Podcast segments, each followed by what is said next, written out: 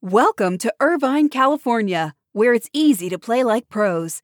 At the heart of Irvine's competitive culture is Great Park, the region's premier 194 acre multi sport complex, equipped for youth teams to Olympians and everything in between. Plus, Great Park's expansion is underway.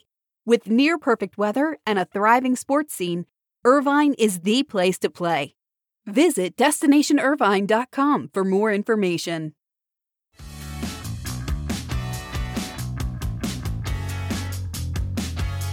We had a great week in New York City at the CAA World Congress of Sports.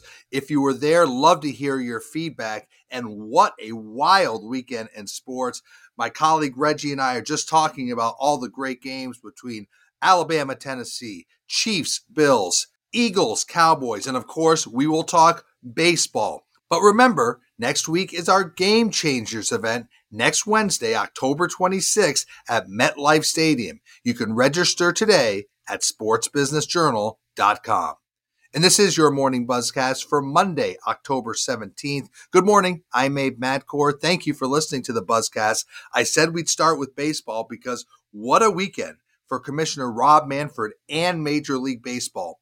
You know, last week when Manfred spoke at the World Congress of Sports, he showed the energy of someone pleased with where the sport is and excited about the postseason. Well, he has good reason to be. The only bad news is that the Dodgers, a major ratings and attention draw, are out. But boy, what great stories in Philadelphia, great stories in San Diego. And we'll see the Phillies and the Padres play in the National League Championship Series in a showdown between the National League's two lowest seeded wild card teams. So the league's top four seeds in the National League, the Dodgers, the Braves, the Cardinals, and the Mets, will be home while the Phillies and the Padres square off in a best of seven series, with the winner, of course, going to the World Series. So you had the 87 win Phillies beat the 101 win Braves in four games. You had the 89 win Padres pull off the upset of the 111 win Dodgers, which shocked a lot of people. So there's major baseball fever in both Philadelphia and San Diego. Well, in Philadelphia, there's both baseball and football fever, but Citizens Bank Park was rocking as the team drew more than 91,000 fans for two games, and those fans really made a difference in the matchup if you watch those games.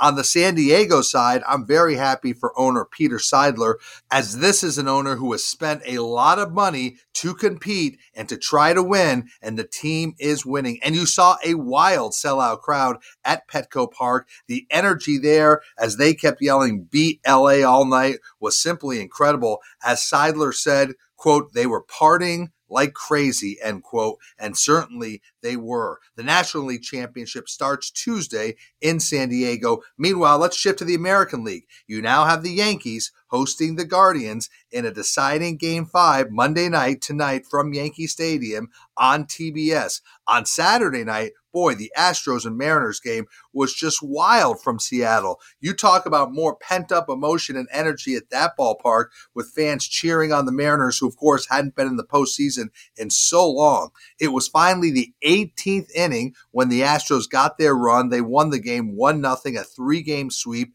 They're in the ALCS, they're in the American League Championship Series for the sixth straight year. Quite an accomplishment for the Houston Astros. A couple of side notes. The 18 innings matched the most innings in playoff history, and it was the third longest playoff game at six hours and 22 minutes. Boy, what an emotional roller coaster if you stuck with that game for all six hours. It just shows again the energy and intensity and emotion of playoff baseball. Let's move on. You know, one of the more intriguing and talked about owners in my world in sports is Tom Dundon.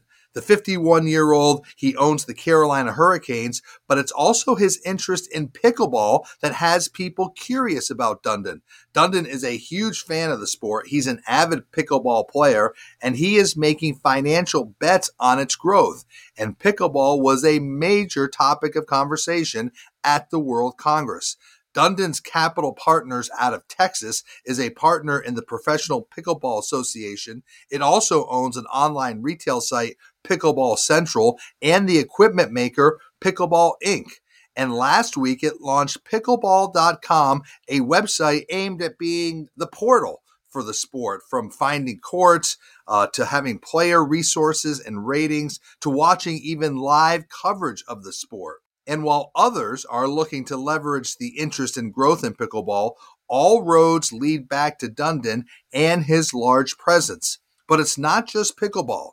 Tom Dundon's Hurricanes are one of the best teams in the NHL, and he has plans for a massive overhaul of the 23 year old PNC Arena, which includes developing an entertainment district with a concert venue surrounding the facility but this is all contingent on extending the team's lease, which runs through 2029. But interestingly, the Hurricanes can buy their way out of that lease as early as 2024. So that's a very interesting wrinkle. Meanwhile, naming rights at PNC Arena are still in play. Now, PNC Arena remains likely to remain the name of the building as the Hurricanes and PNC Bank are halfway through a 90 day extension of the naming rights deal. There's no new agreement, but they are optimistic there will be one. The original 20 year deal was worth $4 million per year. That expired at the end of August. You know, Dundon and the team want to see that increased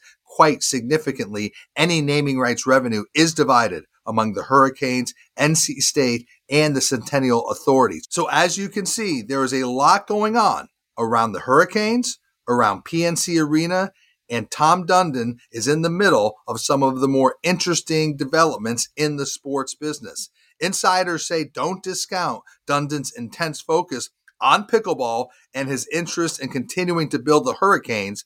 And it's well known in sports circles that he will do it in his own style and he marches to his own drum. So that's a story you're going to want to keep an eye on in sports business. Let's shift to college sports, a very big hire in college sports, as Georgia Tech has found its athletic director and named Alabama's executive deputy athletic director, J Batt, to lead the Yellow Jackets. J Batt is a very well regarded leader. He was an SBJ 40 under 40 honoree in 2021. He's been at Alabama since 2017 and learned under Greg Byrne. He knows pretty much every role and responsibility of an athletic director, including the very important one of fundraising and revenue generation. He has been the leader in Alabama's massive 10 year, $600 million campaign that will eventually remake most of Alabama's athletic facilities.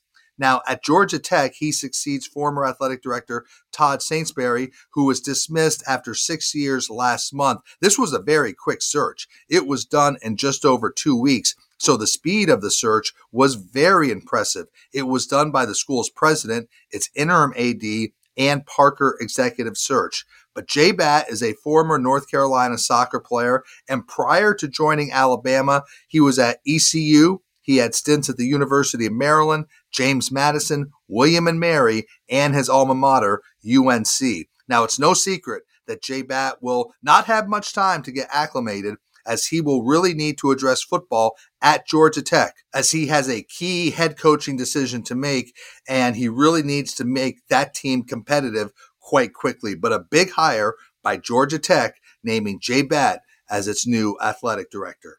You know, we know Montreal is often talked about as a possible MLB expansion market. Well, how about the city's interest in the NBA? Now, Montreal has never been floated as a target for an expansion market for the NBA, but the city showed up well on Friday night as the Raptors beat the Celtics in front of a sellout crowd of nearly 22,000 at the Bell Center in Montreal. This marked the first Raptors game in Montreal since 2018 and it shows the growth of basketball in this market as the game is really making inroads in the traditional hockey marketplace of Montreal. So that's something to keep your eye on as nearly 22,000 fill the Bell Center for an NBA preseason game. And finally, congratulations to New England Patriots owner Robert Kraft, who married Dr. Dana Blumberg in a surprise wedding in New York on Friday. The two invited guests to a kickoff and a touchdown party in lower Manhattan, but surprised the guests with a wedding. A crowd of 250 saw Elton John give an hour long performance, while other performers included Meek Mill. Guests included Ari Emanuel from Endeavor, Jon Bon Jovi, Tom Brady, NFL Commissioner Roger Goodell, NBA Commissioner Adam Silver, Fanatics founder Michael Rubin, and Casey Wasserman and David Zaslav. So a star-studded crowd of bold-faced names all showing up on Friday night to offer their congratulations to Robert Kraft. So that is your morning buzzcast for Monday, October 17th. I'm Abe Madkour. Thanks for listening to the Buzzcast. Stay healthy, be good to each other. I'll speak to you tomorrow.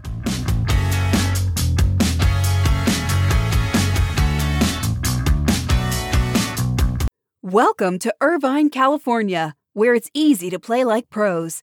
At the heart of Irvine's competitive culture is Great Park, the region's premier 194 acre multi sport complex, equipped for youth teams to Olympians and everything in between. Plus, Great Park's expansion is underway. With near perfect weather and a thriving sports scene, Irvine is the place to play. Visit destinationirvine.com for more information.